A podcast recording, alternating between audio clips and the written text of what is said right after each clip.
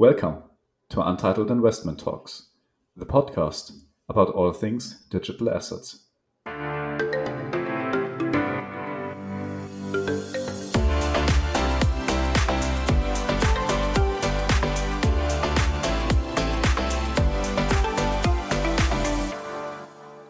Welcome to our newest episode of Untitled Investment Talks. Today, once again, I'm joined by my colleague, Carl Michael. Carl Michael, thank you so much for being here. It's as always a joy. It's a big pleasure. And today we have a very special guest. We're talking about one of the most important, but also one of the quite overlooked topics in the crypto business. We're talking about regulatory tech, about taxes, and all of that with Florian Wimmer, the CEO of Blockpit. Florian, thank you so much for taking the time for us. Yeah, thanks for having me. So, I mean, we've known each other for a while now, I think a couple years, and it's of course great seeing how well you guys are doing and how the field is evolving, how things are changing. I mean, as we are speaking, we have a new all time Bitcoin high and not just uh, scrapping, uh, scratching around the 20K, but uh, like right now, we, the last time I looked at around 20,800 US dollars. So things are heating up. And of course, everyone needs to do their taxes. Another year-end topic, probably. Besides the crypto year-end rally, we also have the making sure that your taxes are taken care of for the end of the year. So you guys have been growing like crazy over the past one or two years. Just recently, you have uh, merged with a German player, CryptoTax. So I guess a lot is going on. And maybe, as I said, crypto is cool, right? Crypto has the narrative. Crypto is driven by interesting people. It's interesting technology. It's interesting because it's in finance. And it's especially interesting because it seems to be breaking up this legacy system that seems so out of date. But then again, taxes is something we all need to do. And uh, taxes is something where we can all lose a lot of money or make sure that we don't do so. Maybe you can tell us a bit about what really brought you into that part of the industry. How did you get started in the crypto taxation niche? Yeah, definitely. I mean, it's, it's a topic that you would not uh, expect someone to go in when uh, dealing about crypto. There are a lot of more interesting aspects in the space, but I think I somehow got like the premise to to really get into this. So I have a technical background. I have a diploma in, in technical studies, and then for my first job, somehow got to work at KPMG, one of the big uh, audit and tax advisory firms in Austria as the first job in digital marketing there. So kind of had to stick to my tech part, but it was a whole new world for me. So apart from tech now suddenly economics right so tax audit advisory consultancy and i really had a, to look into that and became kind of interested in, in the whole aspect of economy. And after two years working at kpmg i actually bought my first bitcoin back in 2015 and completely got hooked to the topic from an economic perspective, but also from the technical aspect. And I tried out everything that you can do from mining in Marcella, grabbing the first hard forks, trading on, on every exchange that popped up, participating in the ICO hype, of course, 2017, without actually thinking about the regulatory consequences this could have, because I was just like thinking, as long as I don't cash out back in euros, it's I don't really have to think about that, right? And then 2017, uh, the Ministry of Finance actually brought out a clearance letter on the topic of crypto taxation, which stated that every trade, even if you're just swapping one crypto to another, is a taxable event and you have to evaluate it at the moment of occurrence respective to the euro and calculate your taxes on that. And that everything that you hold for more than one year is actually tax free. And and I was shocked by this because I did everything wrong that you could imagine doing wrong at that point of stage, so selling after 11 months and, and stuff like this. And I had over 200 uh, different assets traded on 25 exchanges, uh, all the special things that you can think of that you can do in crypto. And then I started trying to write that down in an Excel sheet and I miserably failed because it's just like once you have over 100 transactions, it's just impossible to do this and do it correctly. So I sat together with a few colleagues from KPMG at that time, and we basically said there has to be a solution. So we're not the only ones uh, um, who have this problem. And with my technical background and tax advisor background from some colleagues, we then started building our own solution and got really great feedback on that. And that's when we said, okay, let's make this a business, let's make this a company. And that's when we founded Blockpit in, in the end of 2017. I mean, I think you're bringing up something that's quite relevant for so many people in the business. And I think, including myself, pretty much everyone can relate to these, let's say, olden days of the crypto space where you just traded on CEX.io and Poloniex and you saw some token popping up on some other exchange that KYC and AML was an afterthought back then. You just signed up just to get that token. And in the end, you had this complete mess of uh, transaction history from so many exchanges. And I remember myself, uh, I think in 2017 for 2016, my taxes, I've just been sitting there for like multiple days trying to jam everything into an Excel sheet, as you just said. And in the end, I had like 20 pages worth of calculations that I sent in a very thick envelope to my poor, poor lady at the tax authorities. That was like the only one responsible at my tax office. And I, I, she never asked for anything. I'm, I'm pretty sure it wasn't 100% correct, but like I did it to the best of my ability. And I'm pretty sure she never had the time to look through all of that or the, the nerves. So yeah, but by now, of course, things have changed and things are maturing very, very rapidly. So services like yours are really, really taking taking the edge off and um, making it easier to do things properly, which like we obviously have to do now. I think everyone knows this. Some people are still trying to ignore the fact that there's clear guidance on how we have to do our taxes on most issues at least. But it get, let's say it like this, even for the most Bitcoin maximalist, it's getting harder and harder to act as if they don't know how to do their taxes and like if they don't cash out, everything's fine. So you already mentioned now how you started uh, Blockpit and uh, when you started Blockpit with your colleagues. And maybe you can tell us a bit more about where you are at right now and what you're doing right now, what your offering is, and maybe also a bit about the merger with CryptoTax and which new things are going to come out of that. Sure, definitely happy to do that. So we started out in 2017 providing some kind of, let's say, transaction standardization software where you can just like import your your transaction data from different exchanges, uh, from the blockchains, uh, from your uh, CSV uh, Excel sheets that you can download from different providers, and just meshing them all in one platform, standardizing it into one format and then automatically calculating your taxes on your transactions for the different years. We started out for Austria, so Austria, our home country, of course, doing that also together with uh, KPMG, where I had a good connection. So really like uh, focused on this whole compliance part that you can also say this thing is calculating correctly based on the biggest tax advisor in the country. And well it's just like this this space changed so much so many new things coming up exchanges closing new exchanges opening now we have this whole DeFi topic, which is completely new. So it's it's just like adapting, adapting, adapting the software at, at, at that stage over the la- over the last uh, three years, uh, finding out user feedback, relaunching everything, keeping it always on the latest stage of regulation because regulation now is also changing. There's more more decisions, court decisions actually coming out that change how things are seen or used to be when it comes to these special cases. And then we started adding further countries. So right now we have actually reports for every country in the world where you can just set your own parameters. And for four countries, which is the DACH region, so Germany, Austria, Switzerland, and also the US, we have this automated KPMG approved uh, report where you just like said, I'm a private person or I'm a corporate and I'm taxable in this country and everything else is, is done automatically after the correct law. So you don't really have to set anything. You can trust the software to do it correctly. This is something that we want to do for many more countries. So adding one new country legislative per quarter. UK uh, is going to be next. And then we also got a little bit into the whole well tax is just one aspect but actually we are a regtech we're a compliance firm right so aml is also a topic when we were already doing transaction analysis why not just do aml also.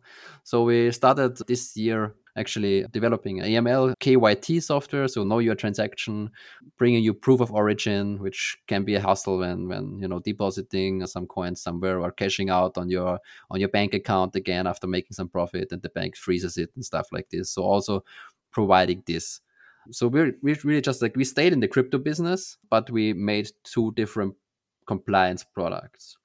And at the beginning of the year, Klaus Himmer, uh, the CEO of CryptoTax, our biggest competitor in Europe at that time, sitting in, in Germany, actually wrote me when the whole COVID stuff broke out that we maybe should have some synergy talks. And of course, we, we were monitoring them actively, but then actually talking to him, uh, we found out that they also like made new products made it more uh, into the vertical part of taxes so they did not go into aml stuff they switched away from crypto to also other tax products like for example capital gains tax tool which is uh, pretty neat for tokenization platforms crowdfunding and stuff where you have uh, multiple investors like thousands of investors and you actually have to give them a tax reporting when you do a dividend payout. So they really did more products in that direction. And this whole uh, topic of crypto taxation for the user, where we both started out at approximately the same time, was actually just overlapping uh, a little bit. But we had uh, a lot of things that we could basically combine. And they were very focused on the back end stuff, like make this compliant. They were tax advisors, actually crypto tax uh, guys, which came from this side, while we were more the tech guys. We were like, uh, this has to be usability, it has to be high, it has to be automated, APIs, mobile first, right? And they were just like, the tax report has to uh, set to the standards and, and stuff, like working together with the financial authorities in different countries. Uh, so they were making the backend side and we were making the front end side. And they were like, well, we could actually combine this to a to a really, really, really uh, first class product. And well, then we got into negotiations, and in the end, uh, Blockpit acquired CryptoTax. So legally speaking, we bought the company. So we are now a hundred percent shareholder of the German company, and are now in the final phases of uh, basically migration of the software. So bringing those two products together, bringing everything under one roof, under under one new brand. The brand is going to stay Blockpit, but CryptoTax is basically one of our products. Then we have uh, the capital gains tax tool, we have the KYT, we have uh, a CryptoTax agent, which is a software for tax advisors actually to manage multiple users. And yeah, you can be, be excited. We're going to do a, a brand relaunch in January next year where really then both of these companies are now represented under under one brand and CryptoTax is going to be Blockpit Germany. So yeah, went pretty smoothly the integration, the merger, and really happy that we can now just provide a big European player in the space of digital asset regtech. Congratulations, first of all. This is really a big achievement and, and sounds very, very promising for the future, especially what your clients can get from you. It's very uh, holistic, comprehensive offering. Let's go to the core topic of our talk today, which is the crypto taxation part. Uh, you already mentioned that this is a kind of very complex field, but let's open the plane a little bit. I mean, if you're a retail investor, you could say, okay, how is my Bitcoin taxed, right? This is a capital gain tax, fine. Doesn't seem to be a very complicated thing, one would think maybe. But the field of crypto taxation, as you already mentioned, is way larger, right? More complex uh, because it's not only uh, individuals, but it's also institutions who get taxed and where other tax regimes uh, apply. We have crypto funds, we have exchanges, we have wallet providers, we have custodians. In the future, we have banks where taxation doesn't follow exactly the same rules as in the, let's say, individual or retail space. And then what we also see is that non crypto businesses are entering the space. So uh, many of our listeners might have heard about MicroStrategy, public listed company in US, bought meanwhile for over 500 million US dollars uh, Bitcoin. But these are not kind of crypto native companies. They also uh, buy into crypto, use crypto or Bitcoins to hold cash reserves. So new players uh, coming in taxation varies from country to country. And uh, how we see it, that even in the EU, the regulatory tax regime is, is still quite heterogeneous. We can easily add new items to this list. Why crypto to fiat, crypto to crypto is treated differently in some countries. If you use cryptocurrencies to pay for goods and services, would value added tax apply, etc. So huge complex field next to all the complexities you already mentioned with the different exchanges. But I would like to bring the question, first of all, to 10,000 meter level and ask you from a very high level perspective what makes crypto taxation uh, so unique? What are the challenges here? Well, there are a few. I mean, you just said like it's capital gains, right? Actually, it's not capital gains. Uh, at least in, in Austria and, and Germany, that's one point, right? It's income tax uh, when you go and say it's Bitcoin. But what what really really makes it so complex it is that it's just like there are so many new possibilities on a technological level with these blockchain based assets or decentralized technology based assets that you just couldn't do with uh, the classical instruments. So you don't need a bank account anymore. You don't need a depot at your bank to actually access those things. You can actually you have the wallet on your phone, so you're your own bank now, and you don't have to cash back out in fiat at all if you don't want to, right? There are now debit cards. You could you could actually just like buy Bitcoin, trade the Bitcoin, and pay with your Bitcoin. You don't really have to go back into fiat. And this is something that's never been there before. So I can really buy my Bitcoin or, or whatever other coin at an exchange and then directly send it to another exchange or payment provider or wallet uh, without actually selling it at the same exchange where I bought it from.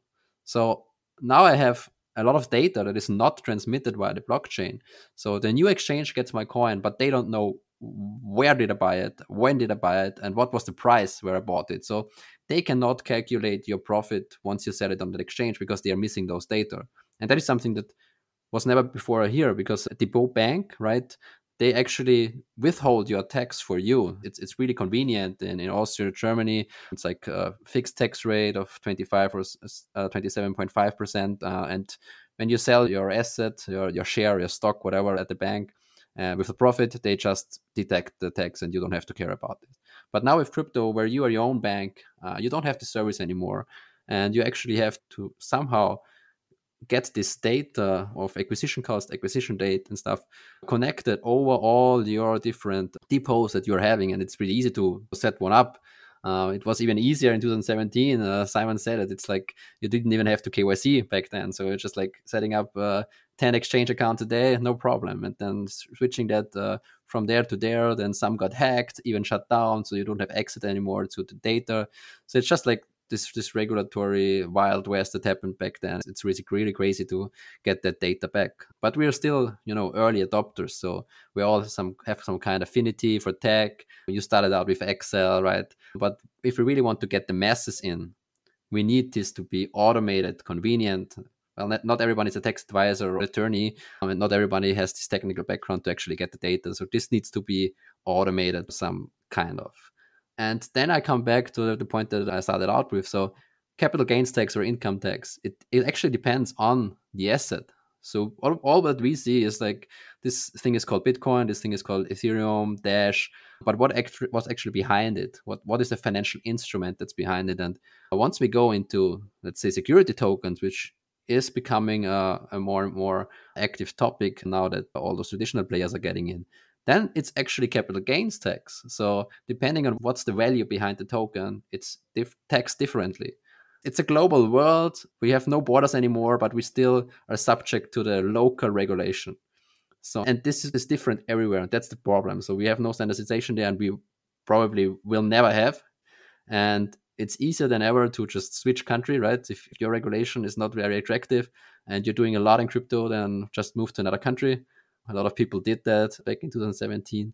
So it's actually like in the interest of the regulator to make it somewhat attractive, but we're just getting there. So it's it's complex. It takes a lot of time to actually adjust laws, which is necessary to regulate this in a more convenient way.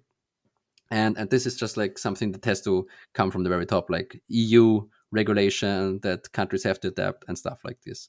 So what's really like this this big challenge behind it is that this is just like something new technological that we haven't experienced before and that we somehow have to adapt to the regulation that we have or actually adapt the regulation itself. Okay, you're right with regards to the capital gain tax. Obviously, there is a taxation on gains of disposal of digital assets, and there is a VAT tax on exchange of, of crypto assets. Let's get very specific here for one moment. So, from 10,000 meters to the ground, let's take Bitcoin as an example. And let's stay within Germany and Austria. Bitcoin is considered definitely as a payment token in both of these uh, jurisdictions. Can you tell us what kind of taxation guidelines apply here and where the difference is between an individual investor and how a company or corporation is treated? Yeah, sure. So actually, Austria, Germany is, is very, very similar. It's like 99% of regulation is the same. So we can just, I can just probably speak uh, for both on that behalf. So one thing that I already mentioned is like this one year holding period. So with Bitcoin, we are in the so-called speculative assets, like the real gold, and there is uh, this very attractive tax regulation that if you don't really touch the thing, or if you don't sell it or, or swap it or trade it for one year as a private individual, so only a private individual can do this, then it's tax free, completely tax free. It doesn't matter if, if it's billions or if it's just like a few euros. But if you do actually trade it or, or, or sell it within one year, then it's subject to income tax. And income tax is, is pretty high in Austria, Germany. So it's, it's progressive. It's from zero to up to 55%, depending on how much income you actually make in a year.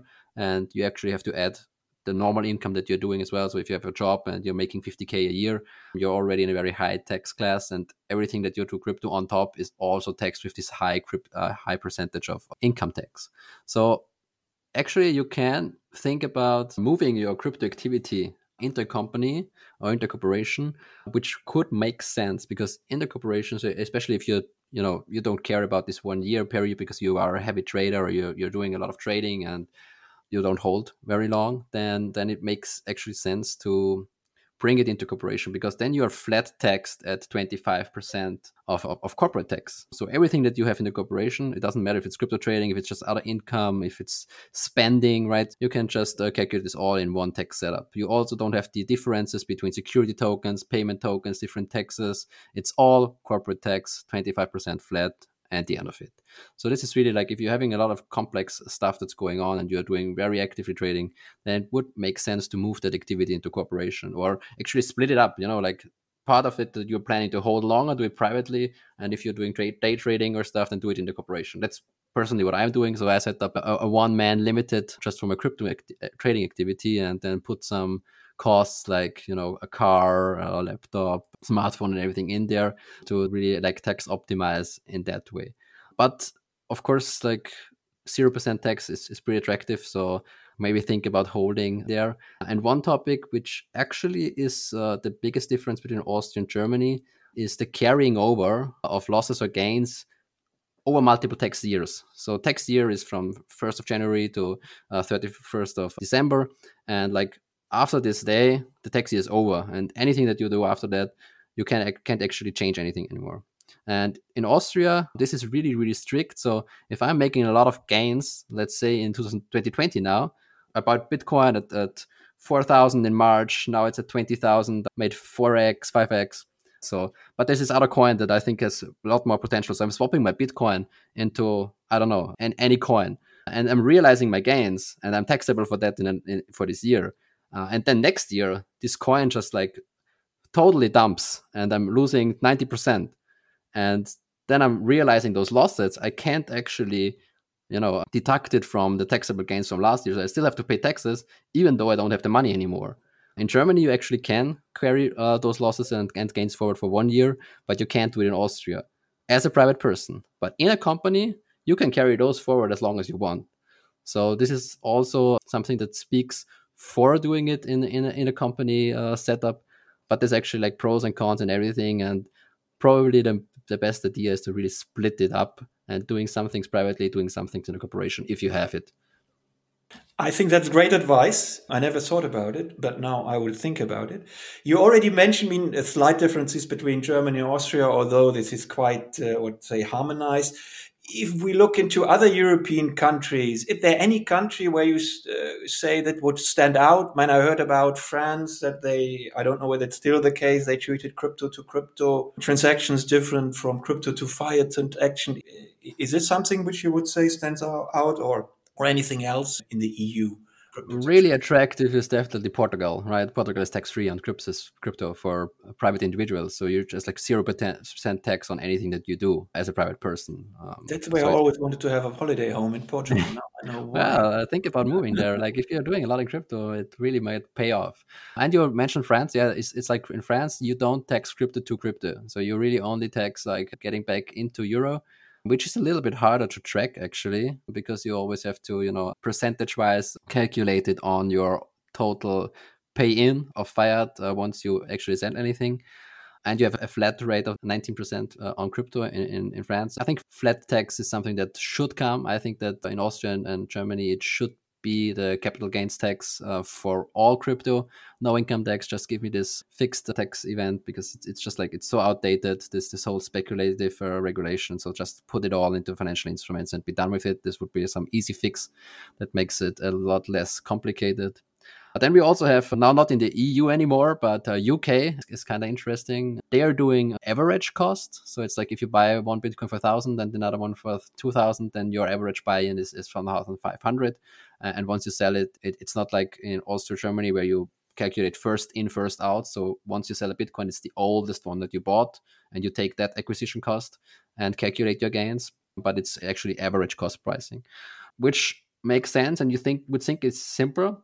But what they actually do, and they call it a bed and breakfast rule, is that this actually transitions into future as well. So if you sell a coin now and then within 30 days you actually buy this coin again, then it in in the aftermath changes your tax for this thing that you uh, sold 30 days earlier, which can become very complex when you have this crossing over of tax years. So I don't know why they did it, but but it makes it really complicated now as well to to calculate that manually. So you definitely need need some algorithm for that as well. And those are kind of the three big, let's say, standards for crypto taxation. Everything else is kind of a slight variation of those. So that the German Austrian one, where you have first in, first out, uh, and this stuff. Uh, and the holding period of, of a year. In the US, you have also holding period, but it's not tax free after a year. It's actually tax reduced. Then you have this crypto to crypto is not taxed at all. And then you have this average cost pricing, and everything else is just a variation. And of course, you have, you have no taxes as well if you count that as well. But those are the standards that's are pretty practically lived all over the world. Haven't had anything more exotic that, I experienced yet. Maybe in Asia. I don't know. We didn't look that much into Asia yet. I mean that's very interesting. Of course, that's overall. It's you kind of see a limited amount of different treatments, and they all kind of make sense within their jurisdiction. Now, you mentioned again the one year holding period in Germany, Austria, where it's uh, tax free, otherwise, it's income tax. Of course, this reminds me a lot of the art trade, um, which I often use as an analogy, where most of the entire art industry exists because, um, well, things are tax free after one year, and you can play around a lot with your money in uh, singular objects that can hold a lot of value that can be kind of easily transported and sold again. And of course, here we get back to Bitcoin as a store of value, where it's very easy to transport 1 billion US dollars worth of Bitcoin, where it's incredibly difficult to transfer and transport 1 billion US dollars in, let's say, gold. I mean, try taking 1 billion USD worth of gold uh, across an international airport, for example, in your, in your suitcase. Good luck. And of course, this is possible with Bitcoin. Now, there's, of course, as you said, very different treatments of tokens, of crypto, depending on the financial paper behind it, uh, the security behind it, and how it's treated. Where Bitcoin, Ethereum are on the one hand side, and on the other hand side, you already mentioned that security tokens are becoming more and more of a thing. Like uh, your company, you guys yourself issued a security token uh, for one of your capital raising rounds. And those are, of course, treated completely different from Bitcoin. Can you maybe get a bit deeper into um, these differences in general and also maybe where it gets a bit more complicated, as you mentioned, where those tokens can, security tokens can pay out dividend in Ethereum that then, for example, is automatically staked? Where are we getting into the really complicated but also innovative area? Yeah, so in general, it's categorized like in most countries in three kinds of, of tokens or coins. It's the payment coins that you already mentioned. Then there's the utility coin, which is something like, for example, the Binance token or the, the best token of Bitpanda, where you just like can say it's it's kind of a voucher for an ecosystem. And then there's the securities. And payment and utility is actually regulated the same in the speculative gains, and, then securities is regulated in, in, in capital markets law. And right now, in this simple, simple, simple, classical ways of just like tokenizing an asset that we know, it's not that hard to classify it and tax it. But there's gonna come things that are getting really innovative and, and crazy. And it takes a, t- a little bit of time because you need the regulators to understand it, to actually admit it. But as you said, we started out with a revenue participation token. So it's just like we're making revenue, 10% of the revenue goes to our token holders once you have the annual report of this year.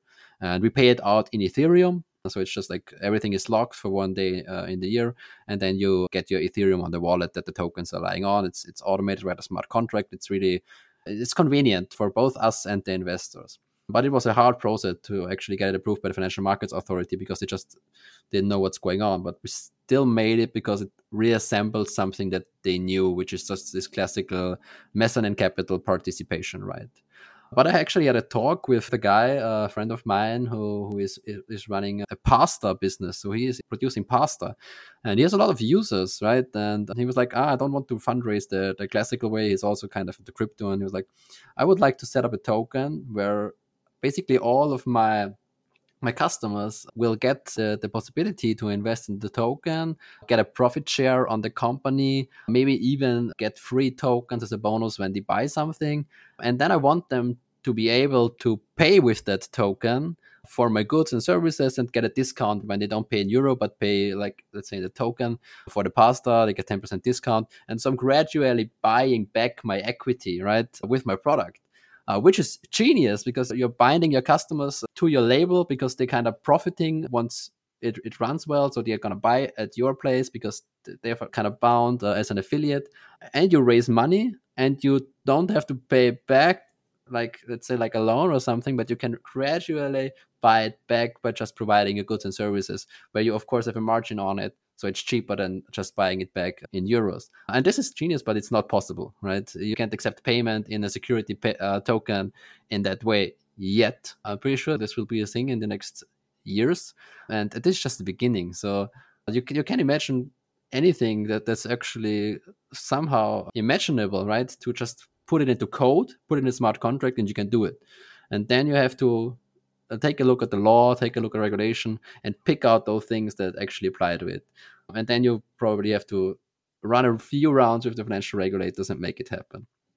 So this is completely revolutionizing the whole financial industry and it's it's it's gonna show us some really innovative and fun ways of, of fundraising and also investment possibilities for everyone as, as a user or investor right so everyday person can just buy buy uh, some share of whatever they like, right? If I like pasta, then I'm buying the pasta share. Why not? It's it's something that I'm standing behind, right? And I just can buy it for ten euros. So this denomination of of values uh, on anything that's that's gonna be a thing, definitely. I mean, as you explain it like that, it of course makes absolute sense, right? I think it's very important to take ourselves out of what we know and what we, what we think about as normal and just look at things how they would be an optimal case if we didn't have the sunken cost fallacy of we already have a financial industry, we have security regulation. But maybe if we look at how things could be, nowadays we would not build it again the same way as you mentioned. Like, of course, it makes absolute sense that the local baker or the local hair salon raises money from the people in the vicinity then that they again profit from both parties uh, because they have very close relationships as customer and service provider. That of course as you said is genius and makes 100% sense uh, one of my businesses also had uh, a similar problem where it's a it's a trading business and we simply needed to buy more products than the traditional bank would allow us to like buy every single day. We were not able to spend enough of our own money through their accounts because of their internal regulations. So how does that make sense? That just because I cannot pay in cash where I would be able to spend all of my money, obviously, I'm not able to pay for the goods I need simply because, again, banking systems are not able to deal with this. So, yeah, I think great that you explained that also and took that as an example. Now, as the last question for this episode, we have, as always, prepared the golden question, which is mostly about your opinion on something that I think us and most of our listeners will want to hear and will want to know your opinion on. So, for this one, when do you think is going to be the year of the big breakthrough in crypto regulatory tech? And when do you think we're going to get to the point of proper clarity, for example, for businesses like the one you mentioned um, with the pasta maker.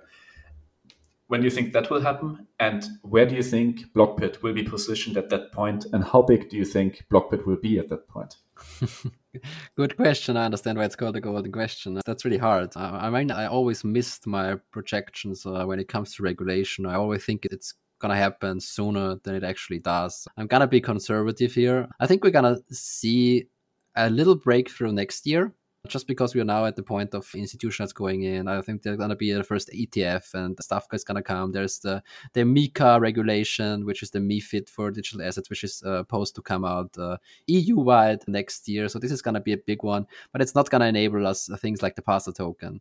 So we are not there yet. I think to really have these, some people call it the purple securities, this this new asset class we're gonna need three to five years. So probably around 2024 2025 where we're really gonna see completely new financial instruments in, in, that perspective. And, and what we definitely need for this to function is a third market. So we have a lot of exchanges. We have now what i think is absolutely awesome the defi liquidity pools which just give you like unlimited liquidity. Everybody can become a li- liquidity provider, but it's only for payment and utility tokens because you can't do it for the security tokens because for the security tokens you need KYC, you, you need a, a centralized emitter, right? So we don't have a third market and no liquidity on security tokens yet. This is why those new assets are actually not yet booming as as we would expect them to be because right now you would buy, have to buy them and hold them right? You have no way to to sell them. I mean you can do otc trades but it's it's still hard to to find buyer and seller. But once we have this third market and like Börse Stuttgart or also Bitpanda, they're they're on the way there. It's just like they need certain licenses or they actually need changes in laws or for, for Germany, for example, it's there's there's still this Wertpapiergesetz, which is like the securities paper law, right? And there's this word paper in there, and they actually want to change it to Werterechtsgesetz, which is just like value law, right? And once this is done, then you don't need the paper anymore, and you can actually say uh, a tokenized security is a real security, and you can make a third market for it. But as long as you're not there, uh, this whole thing is not gonna go crazy gonna boom. And once it's there, I think it will we will see a, a rapid, rapid movement, like a time frame of a year, where where you're gonna see less and less traditional fundraising. Uh, you're gonna see less and less uh, classical IPOs, and more and more of those IPOs light listing uh, via token and exchange because it's just like so much more cost efficient than what you have right now. So this is this is gonna be a big breakthrough that we're probably not gonna see next year. I think for this we're gonna still need two years. Uh, so next year ETFs stuff like this, it's gonna help us a lot in mass adoption. But for the really crazy stuff uh, to happen, probably four to five years. Where are we gonna stand, right? You asked that. Yeah. So our, our mission definitely is to bring a standard for this whole reporting stuff to the financial market uh, of the future, as we, we like to call it. So this this whole new, let's say, core banking system back end of financial institution providers like custodianships, payment providers, exchanges, brokerages. Everybody needs to have some kind of compliance software in the back end. And, and we, of course, plan to, to be the standard to use, right? So we want to get integrated, partner up with those big players and, and reach their users indirectly through them. We're offering a lot of API solutions right now as well. So so that the, the, the Blockpit the, the CryptoTax platform for the end user is just our front end product.